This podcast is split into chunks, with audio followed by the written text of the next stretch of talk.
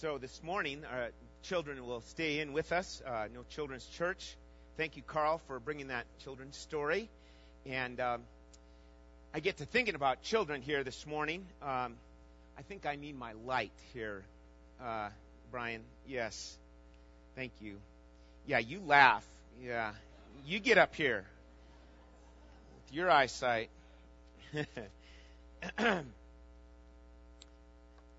for those that don't know, um, Noreen and I have four children, and um, when they're all little, you know, it's like you're, you know, trying to help them and teach them, and and it's like you you just can't imagine anything else but them staying at that age. It's like they're supposed to be our little children, you know, and. uh but then as they get older, most of you realize it, you know, then you're saying, when are you going to leave home? and I don't know why we, you know, act that way. Um, but what we want is we don't want them to just leave home. What we want is that they're going to be strong and stable in Jesus. That's really what we want. And um, that's exactly what God wants for you if you're a Christian. If you're not a Christian, um, you are you are apart from God. You are separate from God. You're, you're not in His family. You, you need to come to faith in Jesus Christ. It's not a matter of a life of works and efforts to please God. Oh my goodness, how sad that is. Because you can never please God. And we want to say that real clearly. You can never be good enough to please God. Because His righteousness is what? Perfect. And you're not. And I'm not. And therefore, the ladder that I try to climb to reach that perfection, uh, not going to make it. Not going to make it. So you need to re- realize that God sent a Savior because you and I needed that. We needed Christ's righteousness for ourselves. He took our sin, and when we believe on Him, He takes our sin and we receive his what? His righteousness. His righteousness is imputed to our account, okay? And Christians now, Christians are sinners. Simple, right? Christians are sinners. Um, a lot of times Christians are portrayed to be, you know, oh, holier than thou and such. And sometimes Christians act that way. but Christians are sinners. Christians are pardoned, forgiven sinners. Christians are sinners set free from the enslavement of sin. And Christians are labeled and uh, described as God's little children, God's children. And God wants His children to grow up. God wants His children to grow up he wants his children to grow up and be strong in Jesus. So that's the pattern, that's the equation that you and I, as believers in Jesus Christ, that's what we have here today and on till we die, is that we are walking with Him, that we're finding our strength in Jesus. Okay? That we are growing up as children of God. And we're maturing. Peter says to grow in the grace and the knowledge of our Lord Jesus Christ. And God wants his children to grow in their confidence, not in the flesh. Paul says, you know, he Paul gives his his uh, resume. Remember, we've talked about this before. Paul gives his resume in, in Philippians chapter three, and he says, "Here's what I've done." But he's saying in that in that context of Philippians three, I'm not going to put confidence in the flesh. And that's what that's the problem that we have a lot of times, Christian, is that we're living this day, whatever day it is, all too much in the confidence in the flesh.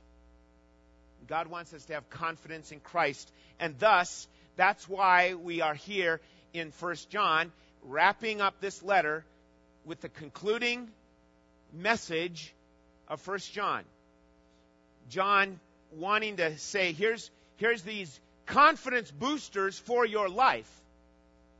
And the more, listen, the more that you, as a Christian, the more that you read and apply the truth, the more that you read it and apply it, it's not just read it, but the more that you read it and apply it, then the more you grow in confidence in Him. We talked about it last week. This idea of confidence. Confidence in the, in the area of work that you have. You've got confidence in what you do, hopefully. if you don't, maybe you need to think of some other line of work. But your confidence in those things, that's good. And God wants to help us be confident in Christ. So, last week we discussed and we studied about confidence for your eternal life. 1 John chapter 5 verse 13. And then we talked about confidence in your prayer life. 1 John 5 14 through 17. You see it in your outline there. And now there are there are three more that we're going to look at here today. Three more things. Confidence, uh, number three is confidence in His victory. Confidence in His victory. okay, and oh, we got to go through this song and this PowerPoint. I forgot about that. Sorry. Here we go. Booster shots for God's little children. Okay? It's part two. So here's 1 John 5, verse 18. We know that everyone who has been born of God does not keep on sinning. Okay?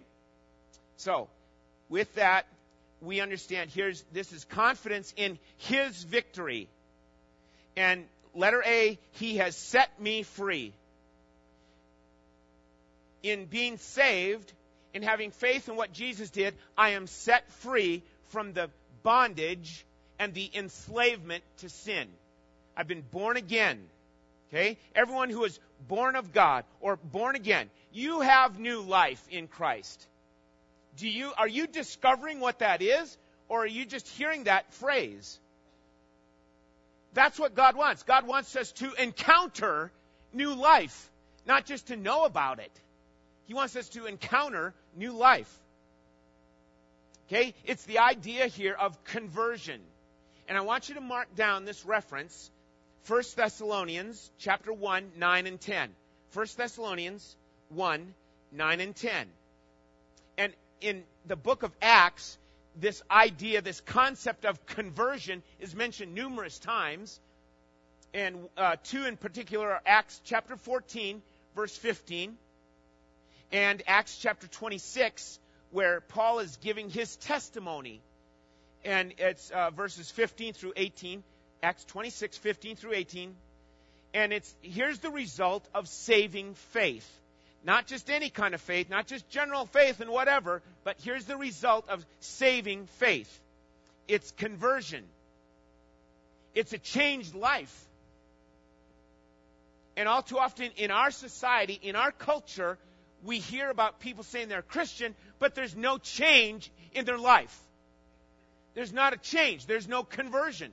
They can talk a talk, but there's no true conversion. And you study some of these passages, and you'll see these people were going in this way, and, uh, and then they changed. They, they left their idols, and they turned and they followed Jesus. And in our day and age, we say, oh, we don't have those idols. We don't have that kind of problem. We don't have a temple of Diana in our town and we say, ah, you know, that was really obvious. And so we got, uh, you know, we don't have that problem. Yes, we do. We do have that problem. We just can't identify them clearly enough. And so we've got to be alert to that. So, Christian is no longer enslaved to sinful practices. That's why it says there, the one who's born of God d- does not keep on sinning. And that's a great statement there because it's showing you've been broken away from the pattern of sin in your life.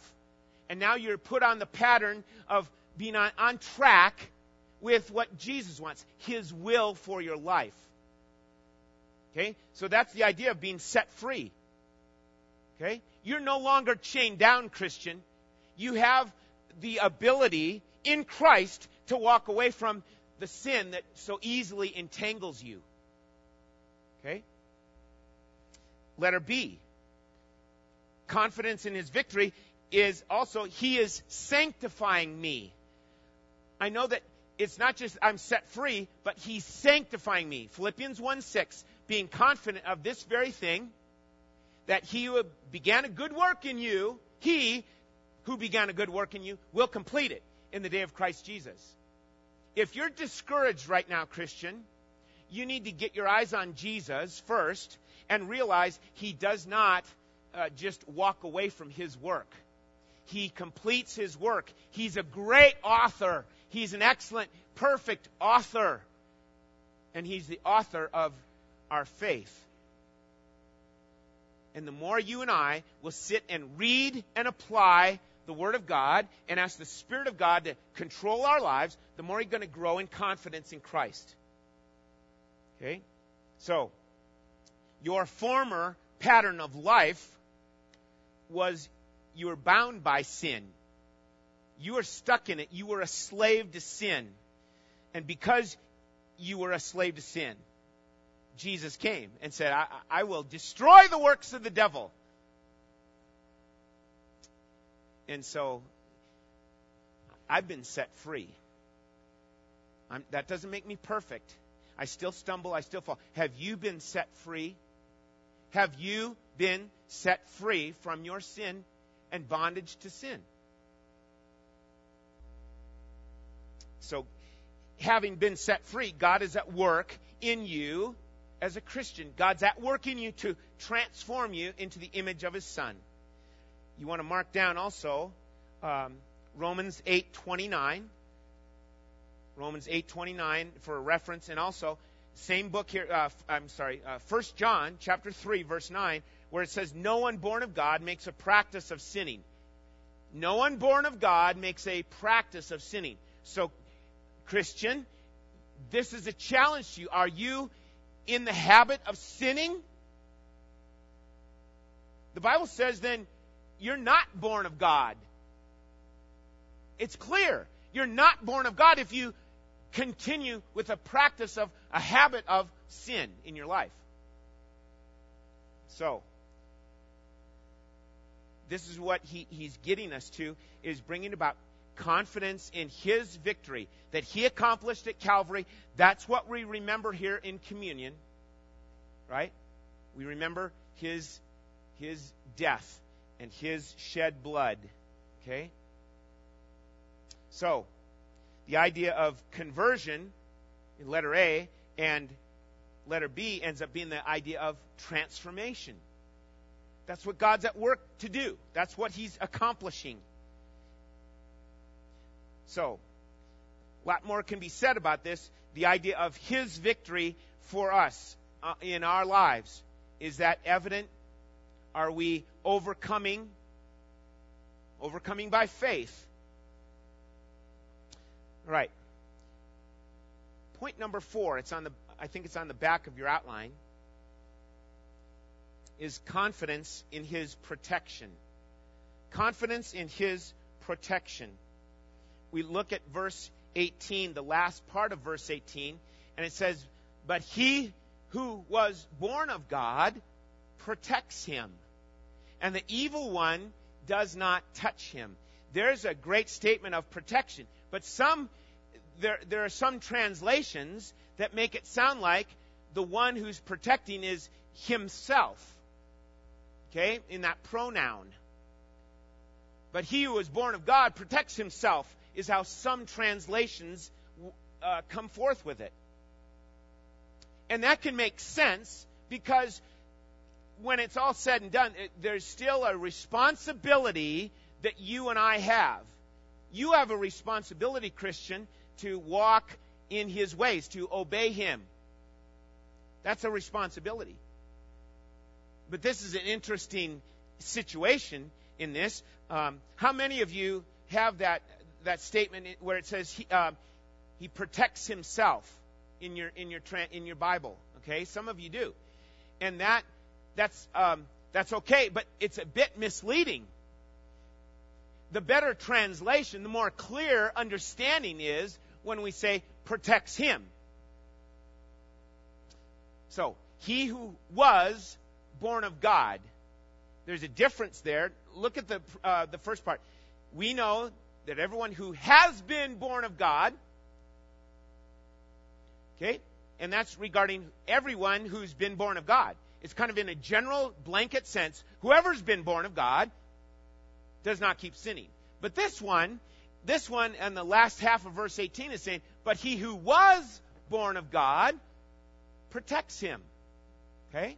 He who was born of God protects him, and the evil one does not touch him. Folks, this is pointing to Jesus. This is pointing to God. God's the one that protects us. He's the one that protects us. And the evil one does not touch him because Satan is answerable to God. Satan can't just go, go do whatever he wants because God is sovereign. There are certain boundaries that Satan just can't go unless God says, to, like as with Job, go for it. Okay? So, under this idea of um, confidence in his protection, letter A is secured. The Christian is secured. Okay? And it's because of Christ. Christ is doing the protecting. Christ is doing the guarding. Christ is doing the shielding. Okay? Um, mark down John 17, verse 2. Jesus said, I have guarded them. I have protected them, meaning his disciples. He's, he's protected them. He's guarded them. Okay? And uh, so, uh, another reference that helps us understand this is when this verse here in 1 John says, But he who was born of God, that, that little phrase, we need to understand this. So just bear with me, stay with me on this, is the idea of Jesus using this same word, this verb, in John chapter 18. Let's look at that. John chapter 18, verse 37.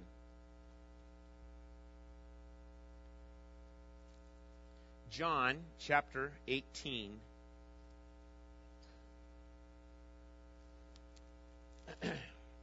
verse 37.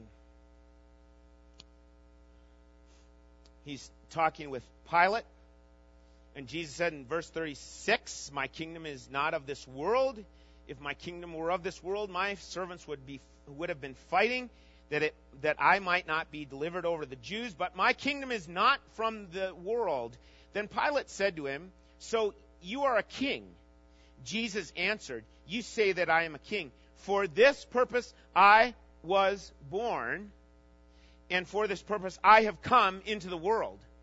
And that's the same word that we find in First John. That he was born of God and protects him. Okay?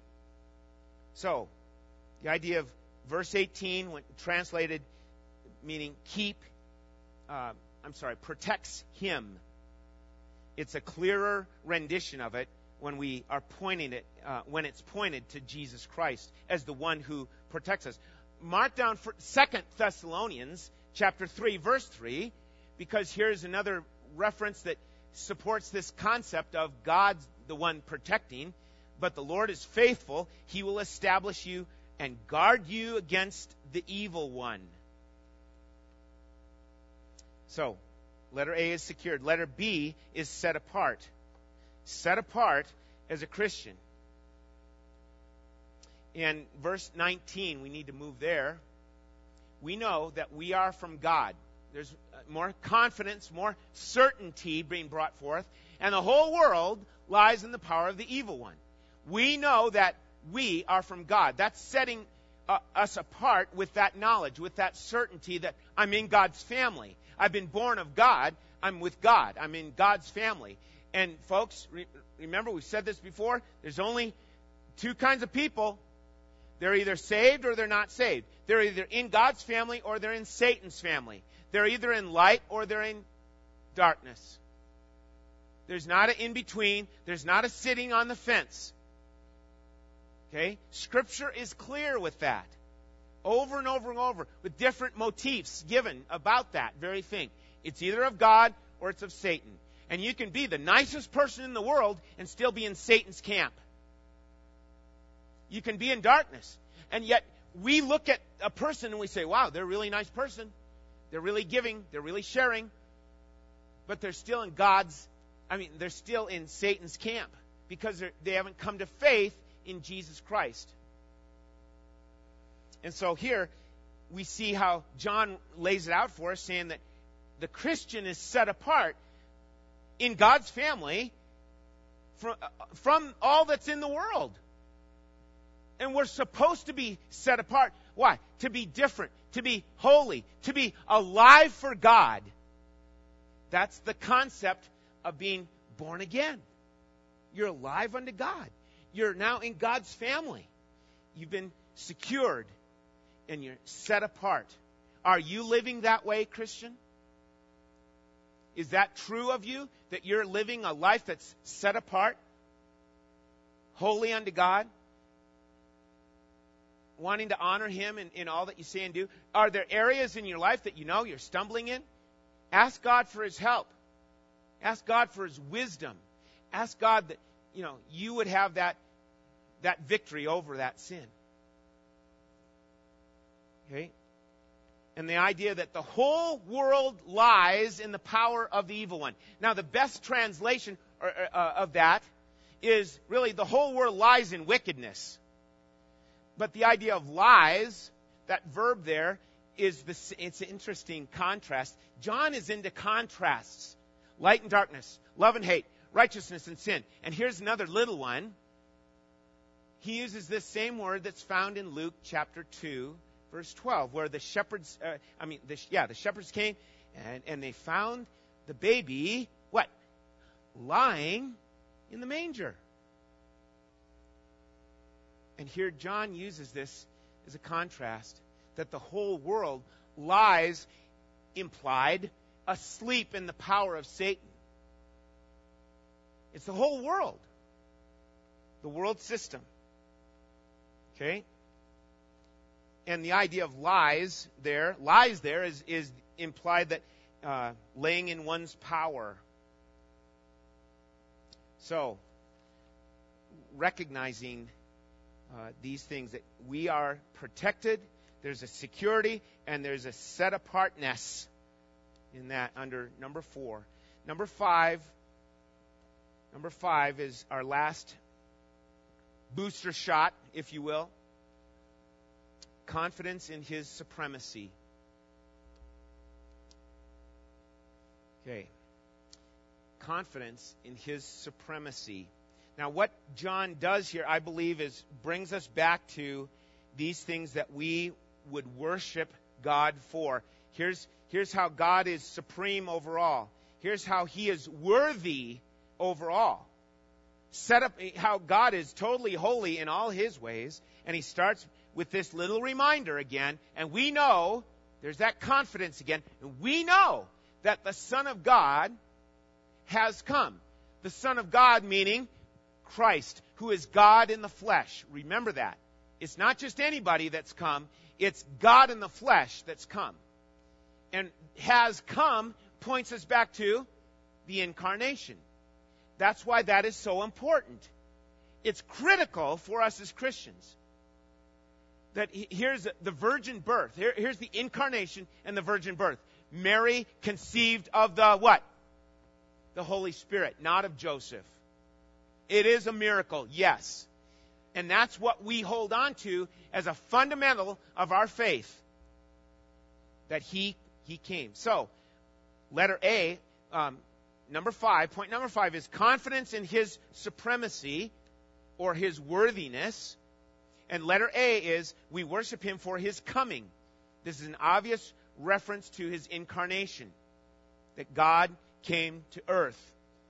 Okay? Letter B, we worship him for his work. We worship him for his work. What does this say here in verse 20? He has given us understanding so that we may know him who is true. He has given us understanding. Now that's a part of his work, but here's the big picture of his work. He came to do what? Give his life a ransom for many, so that many would come to faith in Christ, and many would then have security in Christ. protection in Christ, and confidence in Him. To be a difference in the world.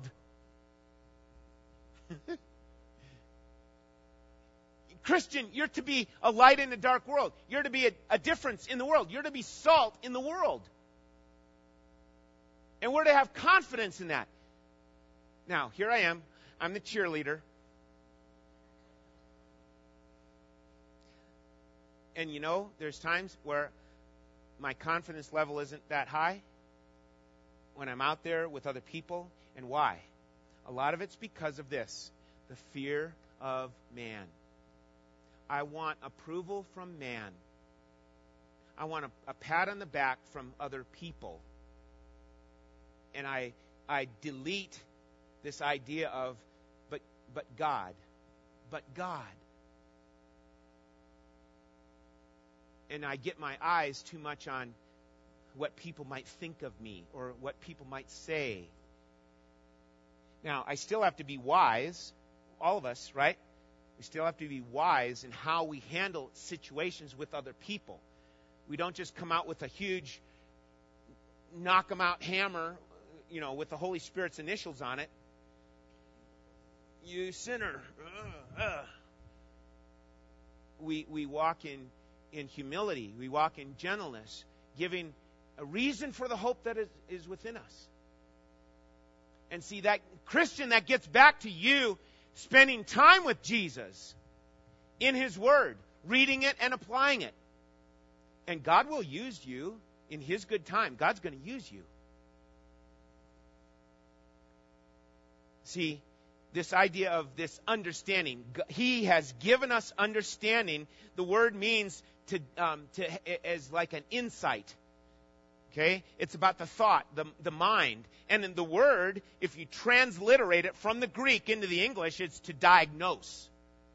You're, you're going to diagnose this. You know, and here's what God's given us ability to diagnose.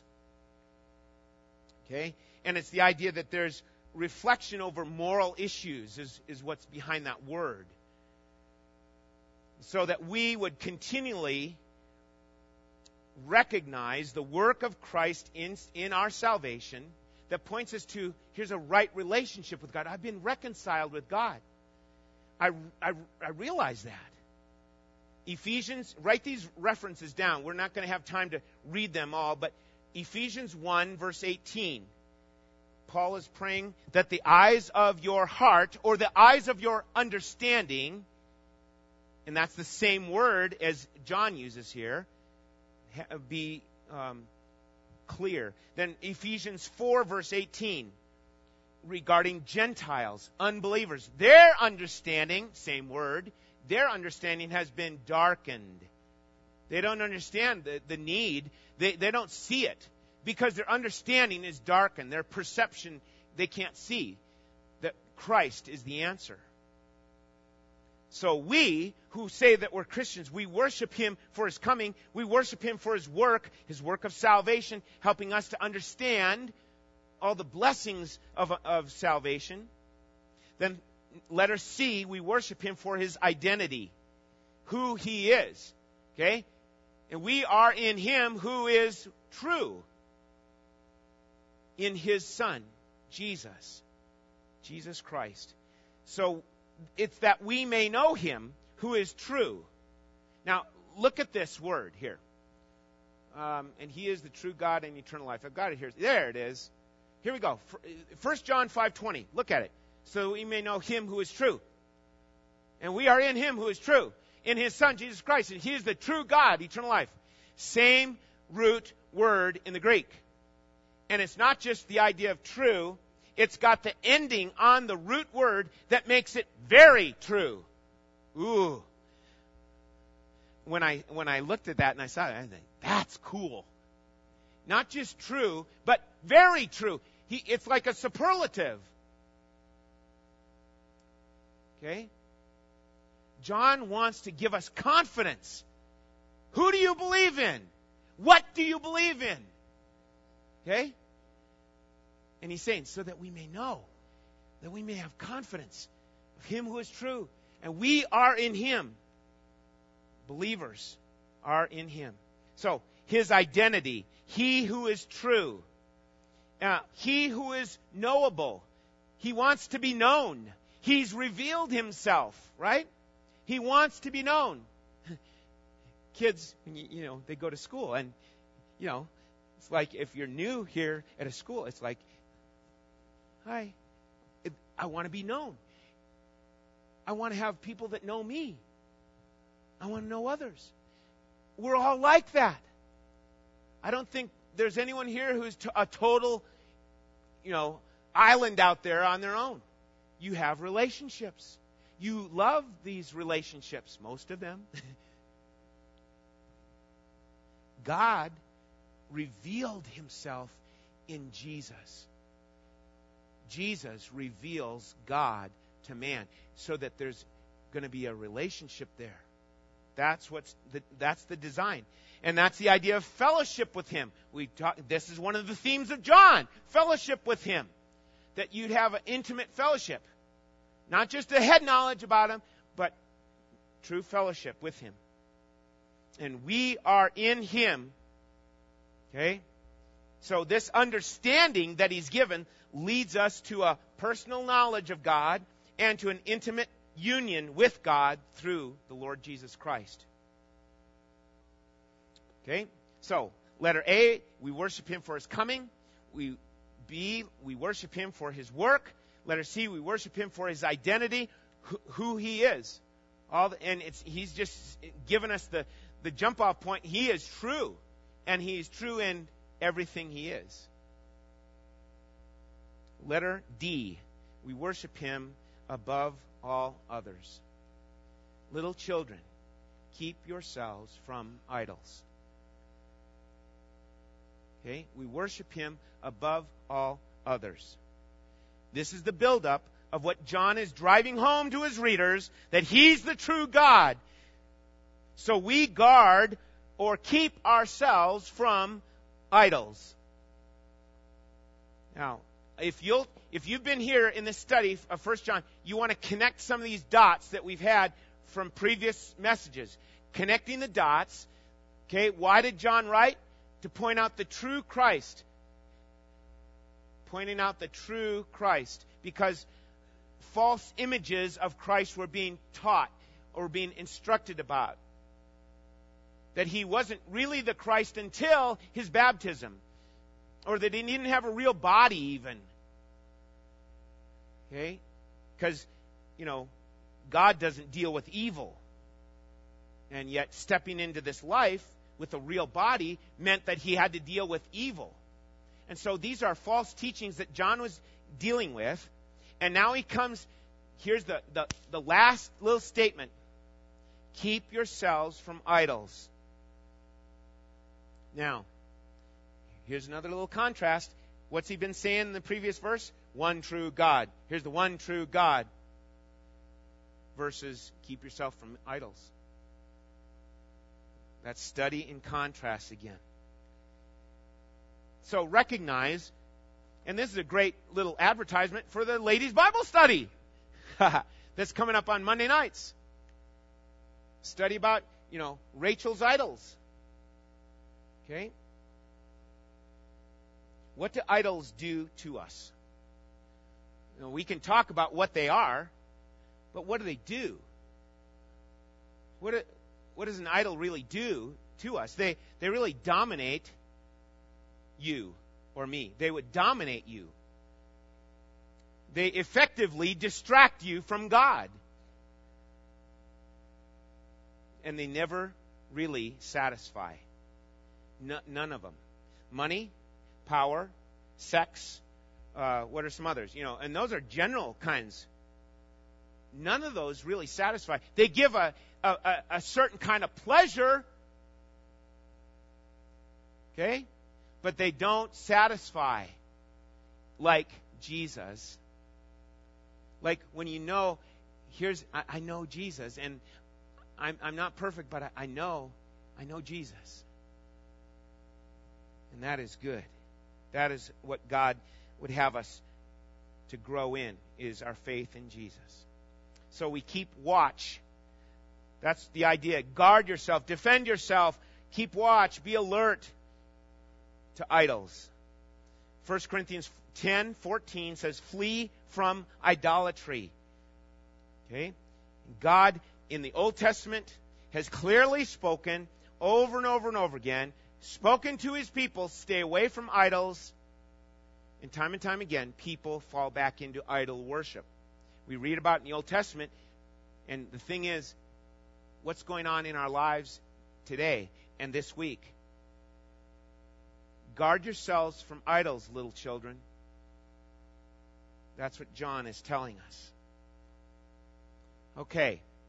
Family project. Are you ready? To start your own FBI. And you don't have to have children to do this. But it helps having children because it's kind of fun. Faith Bureau of Investigation. Okay? Faith Bureau of Investigation. And then put out your most wanted list. Help you and your your spouse or you and your spouse and your children or your grandchildren, okay, to identify and arrest any and every kind of idol. You have a project. You identify who they are. You take it upon yourself and make up a list. What are the idols that really uh, just keep calling out to us for our attention? Every kind of idol. And we say an idol is anything that takes the place or usurps the place of God in your life. And it's a constant thing. It's not just, oh, it's happening on a Friday night. No, it's a constant thing that we have to be keeping watch for. Name them, list them, reject them, abhor them. I was going to add bash them, mash them, and trash them, but um, you know, what happened to the golden calf? They had to bash it and mash it and burn it. I thought that might be going a little far, but you uh, FBI people, make your list, right? Call it out as to what it is. Call it out as sin, okay? But not just the negative side, but always the, here's the positive side, right?